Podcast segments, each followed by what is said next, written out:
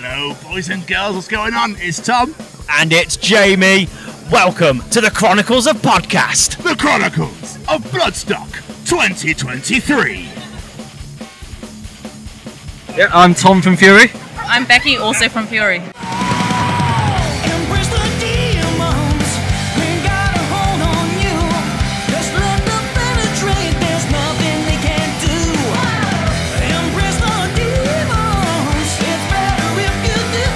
How are you guys doing today? You well?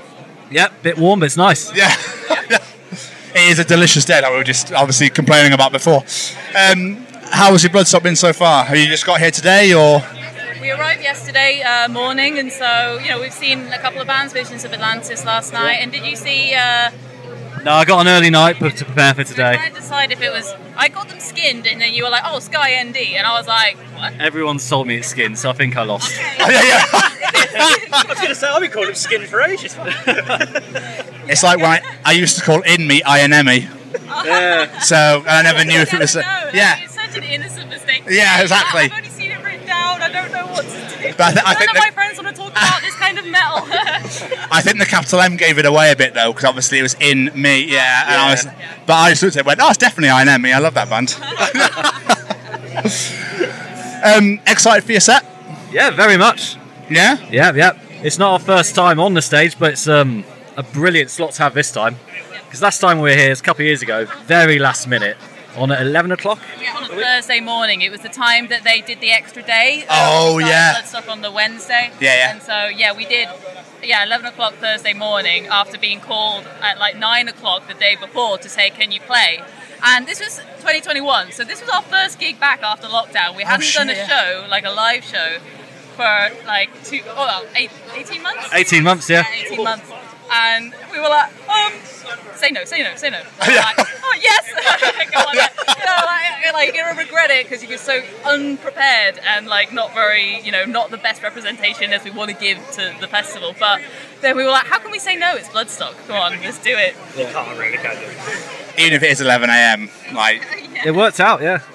It's always the way I find it with this festival is you go, what time are we on? Oh, you're joking, aren't you? That's in the morning. But people still fucking turn up. No matter how hungover or still drunk they are, they will still be there in force. It's Oh, and that incredible. helps. Yeah, yeah, yeah. Yeah. Just don't sober up, it makes life easier. yeah, yeah. um, so, do you arrange a set list differently uh, with a festival to a gig? Because obviously, this is obviously not majority a Fury crowd. Or obviously, it might well have so you'll have some fans in there. But like, for example, it's like okay, so we're gonna have, maybe have some new people in here. Let's play, play all the bangers, or is it just no matter where you are? Yeah, yeah, like we always try and have those bangers in there, but you know, usually when we're doing a headline show, obviously we get more stuff. We can do a few Yeah. more deep cuts, and um, we could. We know we have time to mess around with like drum solos and things, but um, but yeah, for a festival, we try and just keep it very like trim and like blast through Yeah. uh, what we think people want to hear. A little bit of variety, but mostly. I don't know, like we just went for party songs really. That's it, it's- high energy. It's very high energy today. It doesn't really stop for 40 That's what we minutes. like, That's all we know. So, as, as, a, as a podcast, we are ambassadors for the Sophie Lancaster Foundation. And obviously, you guys are playing on the Sophie Lancaster stage later on today. Are you aware of Sophie and her story? Oh, very much. We grew up with it, you know? It's, Yeah. yeah it's i don't know it's kind of you, you watch we watch like the documentary and stuff and like you kind of see your own life in it you're like yeah I, you know i've been followed in that way before or like i felt like this could happen before and it's just, you know it's just such a shame that it has like happened in such a fatal way to someone but yeah, everyone's felt that kind of e- every alternative person i think or anyone who's been a victim of a hate crime you know can feel like that's always on the back of your mind that something like that could happen so yeah And the fact that story is known not just beyond, you know, metalheads, it's everyone knows it now. It's Yes. Right, Yeah. It's been a great thing for the cause and for, um, yeah, just kind of bringing to attention that we, you know, we don't deserve this, you know, and like it's just violence against, uh, and how like bullying can lead people to become more and more extreme and like see people as not really people anymore and that th- their lives don't matter anymore. And I guess that can happen uh, to lots of different kinds of groups of people, but. Um, yeah, I guess like I'm so glad that the story has brought more attention to it. Yeah, absolutely. So, so does playing that stage here while you're here mean that little bit extra that you're sort of flying that flag for Sophie in that way? I guess so, yeah. Yeah, it's always nice to just be able to say her name every time. and, and Yes. remember her. Like so, when we say like we're playing 5 p.m. on the Sophie Lancaster stage, you can kind of be like, yes, like just saying her name keeps the her alive. Uh, you know, so much Yeah. like she deserves to have a full life, and she'll never be able to like you know grow up and stuff. But like I guess in our hearts and our minds, we can still say her name and uh, and, and remember it. Her. Absolutely. And that stage has been named that for well over a decade now, hasn't it? Yeah. So Yeah. It's a like, like you say, you put that post out there saying we're playing the Sophie Lancaster stage. A fan will go, Sophie Lancaster, what's that? And then look, Google that name, Yeah. and then they find out that story. So it's amazing that that is there. Yeah. But is is that something that's ever happened to you guys? Obviously not to the extreme that's happened to Sophie, but where you've been treated differently, had something abusive, and hopefully not physical violence. I hope, but that, that's happened to you. But you've been treated differently for the way you dressed or whatever. only to me in the most mild ways. Lots of cut your hair growing up, all of that stuff. Oh yeah. Boring. Yeah. No, where, where I grew up in Trowbridge, there was a lot of like, you know, people would like uh, groups of, of a, a certain kind of person would attack groups of goths and moshes and stuff, or you know, they start catcalling someone and they, they think it's like, oh yeah, look at her, uh, because uh, someone's got long hair, and then they realize it's a guy, and then they go, oh, oh, moshe, and then attack them, and that has happened to my friends while I've been there and trying to like stop them getting beaten up and. Uh, me and my friends have been beaten up by, by people before, and yeah, like it hasn't happened for a long time. I don't know if I've got a more scary demeanor now and they don't mess with me as much. But um, but yeah, it used to be a problem where I uh, Is that yeah. kind of like before or after? Sorry. Is that before or after Sophie? Oh, before I think yeah yeah I think I don't know maybe that kind of changed things in people's psyche or maybe I moved to a better place like in the world or I, I don't know what it was. Just out of interest, like obviously you don't have to answer if you don't want to, but when that happened and you did get beat up, did you report it at all? Yeah.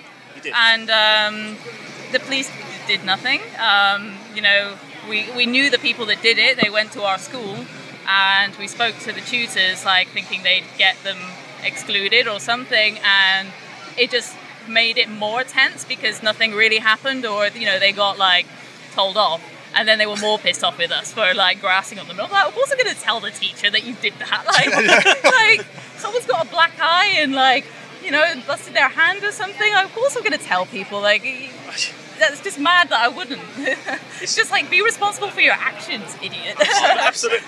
It's like if you didn't if you didn't tell someone, they're like, oh, we can get that and get away with it. If you do someone, fucking grass. Yeah. like, either way, you're gonna lose. yeah, if it's completely unprovoked, then like I don't know, you've got to sort your life out. I'm afraid. But what's beautiful to see is, and you see it here, is a lot of young people part of the alternative subculture still now, and it's becoming a lot better. At least, uh, in my opinion, from what I've seen and what I've heard from people. But what do you think a group like the Foundation could do for the younger pe- younger people in the alternative subculture? What could, what do you think they could do to support the people coming up now? I don't know. It's I think somewhere like this is a safe space for that, isn't it? You can express yourself pretty much however you want here, and no one's going to give you a hard time. Yeah, I I imagine that helps. I think yeah, like I guess the rise in more online communities and online support for people has helped things quite a lot. And um, I, I don't know, maybe when we were teenagers and like when Sophie was a teenager, like uh, groups were more um, like polarized, I guess. Yes. Um, whereas now, I think people celebrate like diversity in, in every way, like more now, and uh, people are just into all sorts of things that they come across on social media more often. Whereas I, I, I don't know, maybe uh, 10 or 15 or I don't know how many years ago that was when we were teenagers. oh my god. Um, uh, you know, things were just a lot more polarized and just not as accepting. So I, I guess, you know, having those kind of, uh, you know, promoting um, those online communities and ways to bring people together it makes people feel stronger and uh, it just makes he gives it the message to people who may attack someone and feel like it's okay that it's just not okay and um, and they will have repercussions to that. Absolutely. Just bringing it back to you guys, firstly to you, Becky. Last year, something a bit monumental happened for you while you were here. Is it a bit weird being back now? So you're like, holy shit! It is. I know. Yeah, like uh, wandering around, like, especially behind the main stage, my heart did a flutter, and I was like, "Oh my god!" This, you know, it takes me back last year. Yeah, um, meeting King Diamond for the first time, seeing Mercyful Fate for the first time, and then yeah, having the invite to uh, to do their tour with them. I just. I, I- I don't know how it really came about. I'm still kind of in disbelief about it, to be honest. Which headliner are you eyeing up to join this year? Will you get to say? oh, I mean, yeah, I don't know, Megadeth have recently got their new bass player, but you know, He's not part of the family yet. Oh, yeah. Um, easy come, easy go. but you've obviously just announced a tour. You know, you're supporting Phil Campbell and the Bastard Yeah, Sons, yeah. which is absolutely amazing. How excited are you for this tour? Oh, very much. Like we're, I've looked at the distances and I'm scared about the amount of time Yeah. we have to spend in a van together. Other than that, very excited.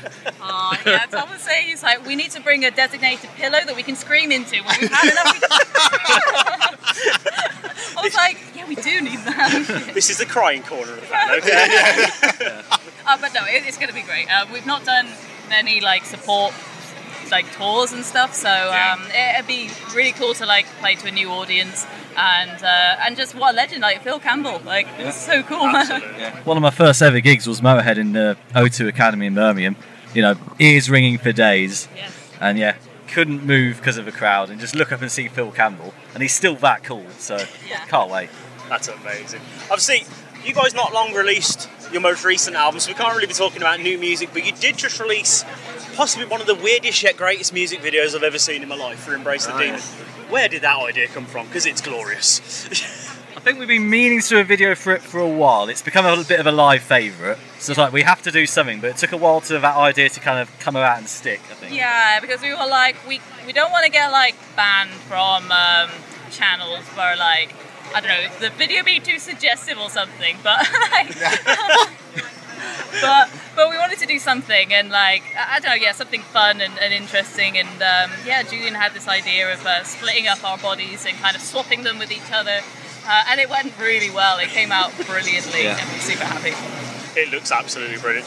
Guys, thank you so much for taking the time out and chatting with us. Especially you, Becky, joining us again. Oh, like, yeah. means the absolute I'm world. Thank you so much for it really means the world, guys. And good Thanks, luck with set later. Cannot wait. Thank you so you. much. Thank you. Thank you, Becky. All right. Go smash it, guys. Yes.